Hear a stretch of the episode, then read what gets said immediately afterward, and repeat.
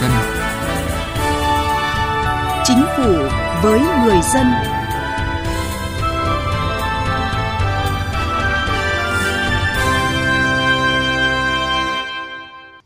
Xin kính chào quý vị và các bạn.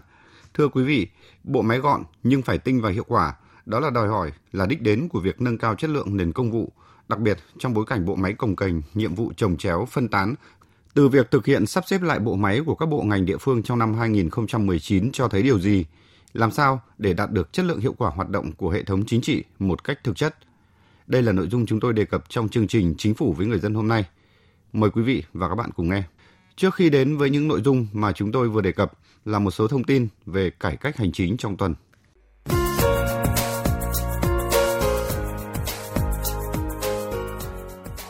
Bộ trưởng chủ nhiệm Văn phòng Chính phủ Mai Tiến Dũng yêu cầu trong quý 1 năm nay phải đưa thêm 3 dịch vụ công lên cổng dịch vụ công quốc gia.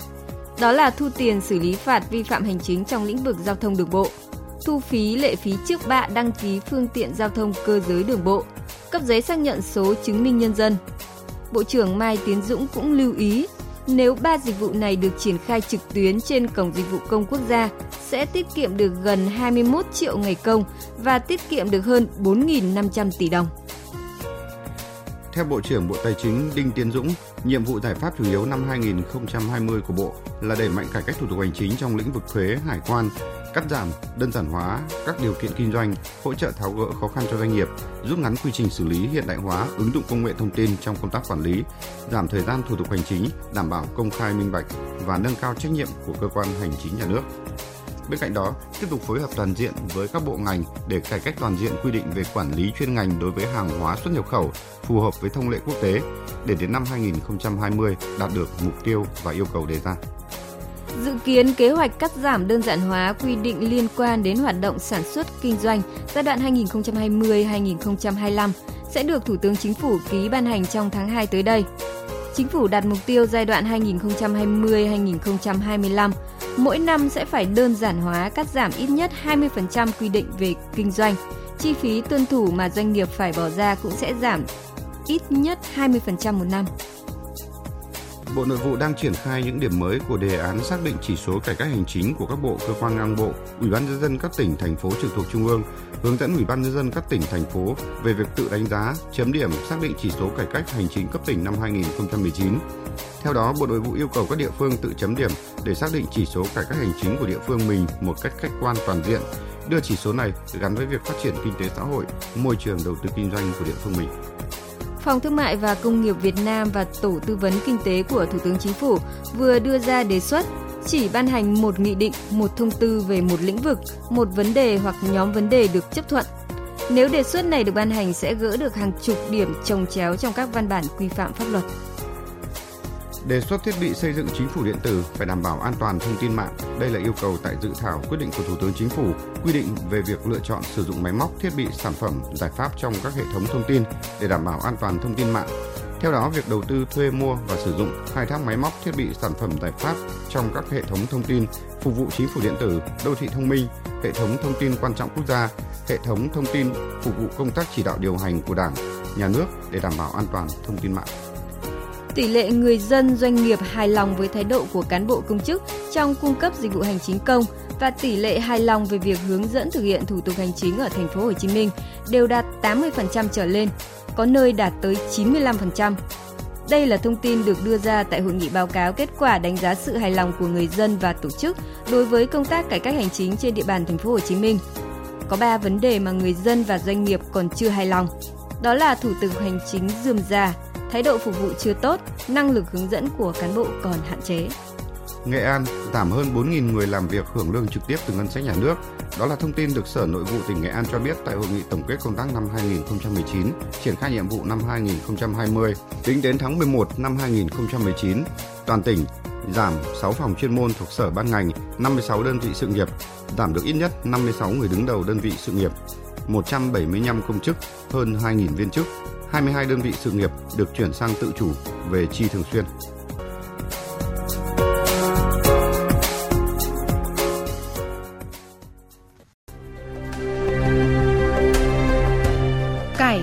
Hành chính với người dân và doanh nghiệp.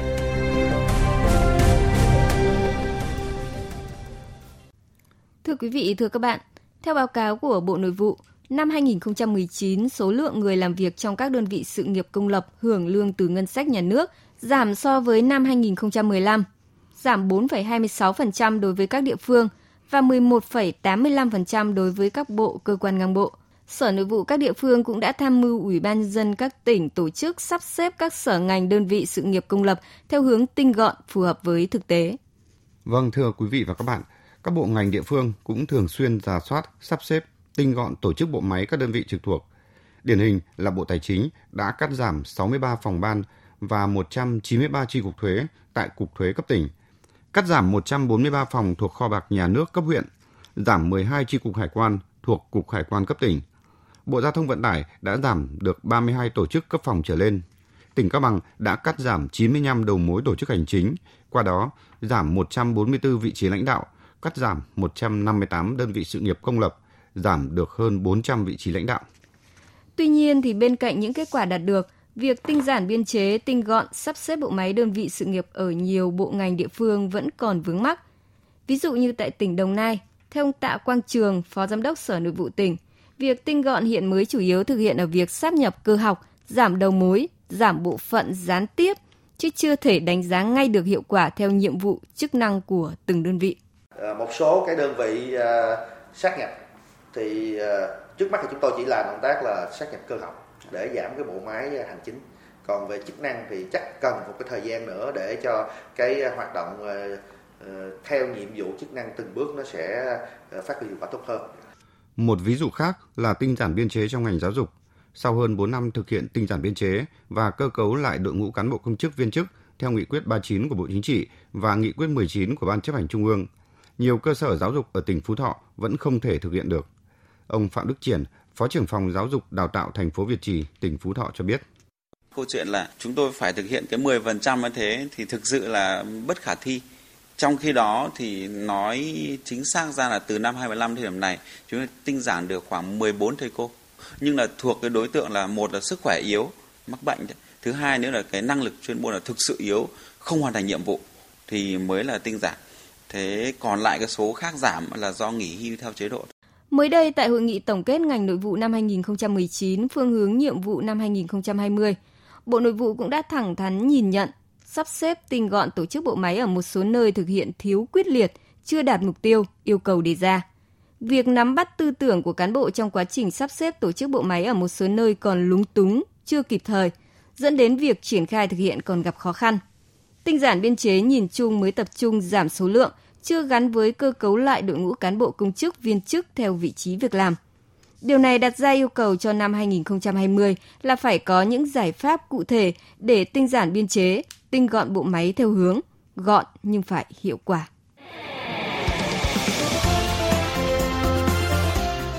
Tiếng nói chuyên gia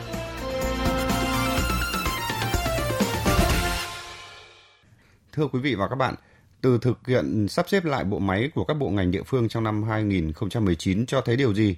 Làm sao để đạt được chất lượng hiệu quả hoạt động của hệ thống chính trị một cách thực chất? Phóng viên Vân Hồng phân tích qua bài viết Gọn nhưng phải tinh và hiệu quả. Mời quý vị và các bạn cùng nghe. Trong yêu cầu sắp xếp tinh gọn bộ máy năm 2019, việc sáp nhập các huyện, xã, thôn, xóm, sáp nhập sở, ban, ngành, thí điểm sáp nhập ba văn phòng, đoàn đại biểu Quốc hội, Hội đồng Nhân dân, Ủy ban Nhân dân. Thí điểm không tổ chức Hội đồng Nhân dân cấp huyện, xã được tiến hành. Ông Lưu Bình Nhưỡng, Phó trưởng Ban dân nguyện Ủy ban Thường vụ Quốc hội nhận định đây là những giải pháp cần thiết để thu gọn bộ máy.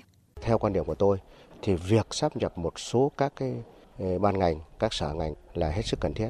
Bởi vì có thể nói là bây giờ một số các bộ ngành phụ trách những cái mảng gần như là có cái sự giao thoa với nhau và có thể đưa về cùng một cái ngành để chúng ta vừa là thực hiện vừa là kiểm soát làm sao để cho nó có cái chiều sâu thì tôi nghĩ đây là một việc làm cần thiết nhưng mà phải làm hết sức thận trọng và khoa học. Thu gọn đầu mối, thu gọn bộ máy, thu gọn các đơn vị hành chính được tính toán và minh chứng cụ thể ở sự giảm đi của những con số. Nói cách khác, trước hết nó là kết quả của việc cắt giảm từng vị trí, từng bộ phận, từng chức danh, từng con người trong cơ cấu tổ chức. Nhưng giảm ai, giảm bộ phận nào là bài toán rất khó. Thực tế, việc triển khai sáp nhập cũng như không tổ chức hội đồng nhân dân cấp huyện, xã đã có những khó khăn, vướng mắc, băn khoăn. Rõ ràng là một cơ quan giám sát, một cơ quan thực thi. Thì, thì bây giờ lại vừa nhập cả cái giám sát cả thực thi lại là chúng ta sẽ hiểu nôm na là vừa đá bóng thuốc từ coi. Và như vậy sẽ rất là khó trong quá trình điều hành.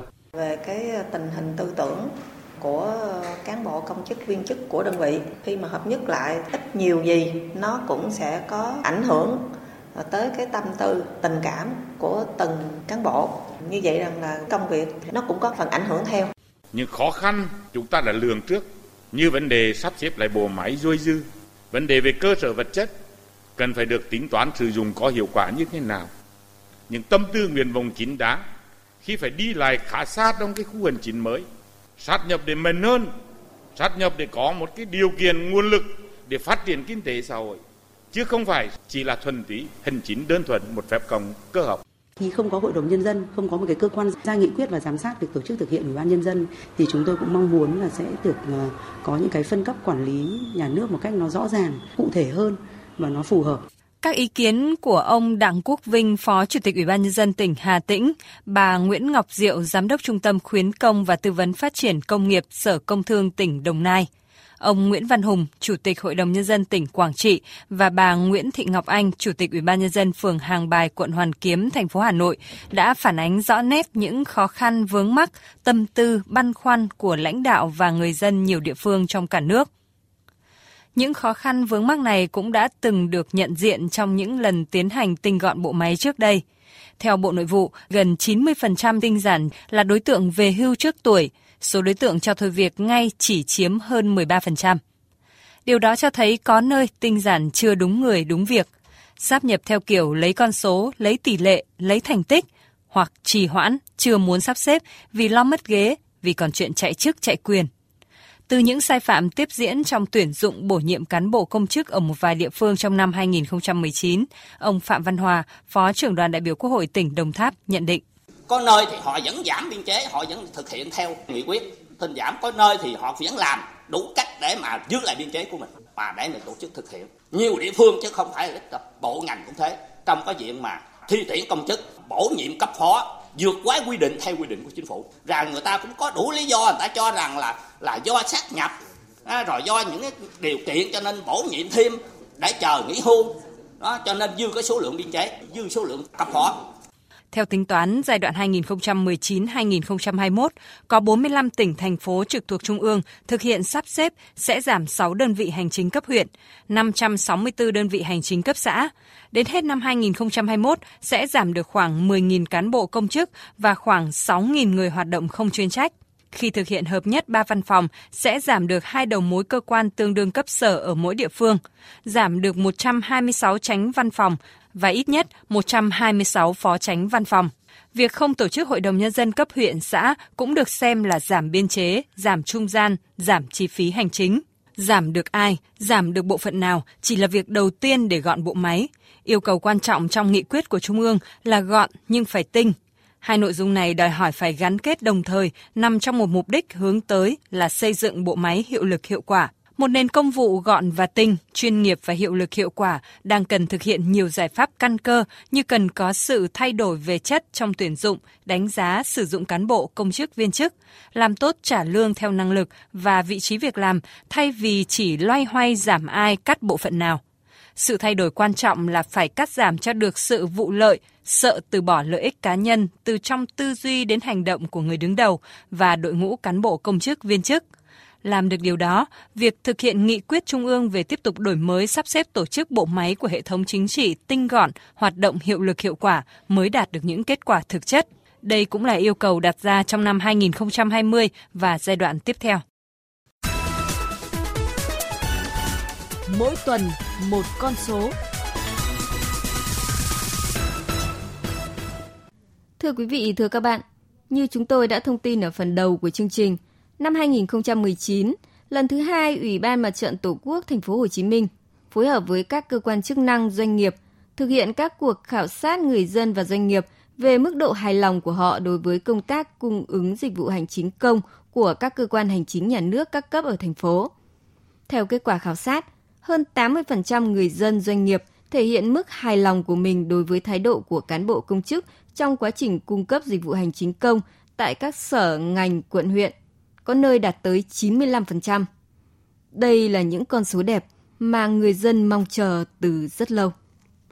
Nói là mong chờ, quả là không quá. Khi mà cải cách hành chính đang được người dân, doanh nghiệp kỳ vọng sẽ thay đổi từ bản chất. Đó là những thủ tục hành chính dườm già gây khó cho người thực hiện sẽ được xóa bỏ. Thái độ, trách nhiệm thực thi nhiệm vụ của cán bộ công chức phải được thay đổi theo chiều hướng tích cực phục vụ người dân. Nếu so với trước đây, thành phố Hồ Chí Minh đã có nhiều giải pháp nhằm bảo đảm cung cấp dịch vụ công đến người dân và doanh nghiệp với thủ tục hành chính được đơn giản hóa minh bạch hơn. 95% người dân hài lòng về hành chính công ở thành phố Hồ Chí Minh trong năm vừa qua. Thế nhưng, theo Phó Bí thư Thành ủy Thành phố Hồ Chí Minh Trần Lưu Quang, không có số liệu cụ thể để khẳng định tỷ lệ hơn 95% người dân hài lòng là chưa chính xác. Song ông đặt câu hỏi, có ai dám tin con số này không? Bởi nhiều nơi, khi cán bộ xuống lấy ý kiến đã có danh sách người dân được chọn sẵn. Liệu những người có bức xúc, khiếu kiện có nằm trong danh sách được chọn để khảo sát không? Lý do khác khiến Phó Bí thư Thành ủy nghi ngờ kết quả khảo sát này là khi thực hiện có thể chỉ đánh giá ở những việc dễ làm như là công chứng. Ở đó người dân đóng tiền, cán bộ đóng dấu là xong việc, nên người dân sẽ nhấn nút xuất sắc cho vui vẻ. Thực tế, vẫn còn nhiều việc người dân chưa hài lòng như thủ tục quá rắc rối, thái độ cán bộ chưa tốt, còn tình trạng né tránh, đùn đẩy trách nhiệm. Bên cạnh đó cũng theo kết quả khảo sát, có một con số khiến nhiều người không khỏi giật mình là tổng số lần đi lại để hoàn thành thủ tục hành chính tại hai phường. Đó là phường 8, quận 3 và phường 3, quận 11. Lần lượt là 6 lần rưỡi và 7 lần. Nhiều ý kiến của người dân cũng thẳng thắn phản ánh về tác phong làm việc và thái độ giao tiếp của công chức, về nâng cao năng lực giải quyết công việc của công chức, bảo đảm thời gian trả kết quả đúng hẹn, các hình thức để người dân dễ tiếp cận dịch vụ hành chính công, thời gian giải quyết thủ tục hành chính. Vì thế, các đơn vị địa phương cần đánh giá lại một số nội dung khảo sát người dân hài lòng và chưa hài lòng, xem việc khắc phục của các cơ quan hành chính tới đâu, nhân rộng cách làm về cải cách thủ tục hành chính mà người dân hài lòng. Bởi lẽ, sự hài lòng của người dân và doanh nghiệp về thủ tục hành chính sẽ là một trong những tiền đề thuận lợi để thành phố Hồ Chí Minh thực hiện các mục tiêu phát triển của mình. Quý vị và các bạn thân mến, tiết mục mỗi tuần một con số với nội dung 95% người dân hài lòng về hành chính công, liệu có thực chất? Đã kết thúc chương trình Chính phủ với người dân chuyên đề cải cách hành chính hôm nay. Chương trình do biên tập viên Hà Thảo biên soạn và thực hiện. Cảm ơn quý vị đã quan tâm theo dõi. Xin chào và hẹn gặp lại.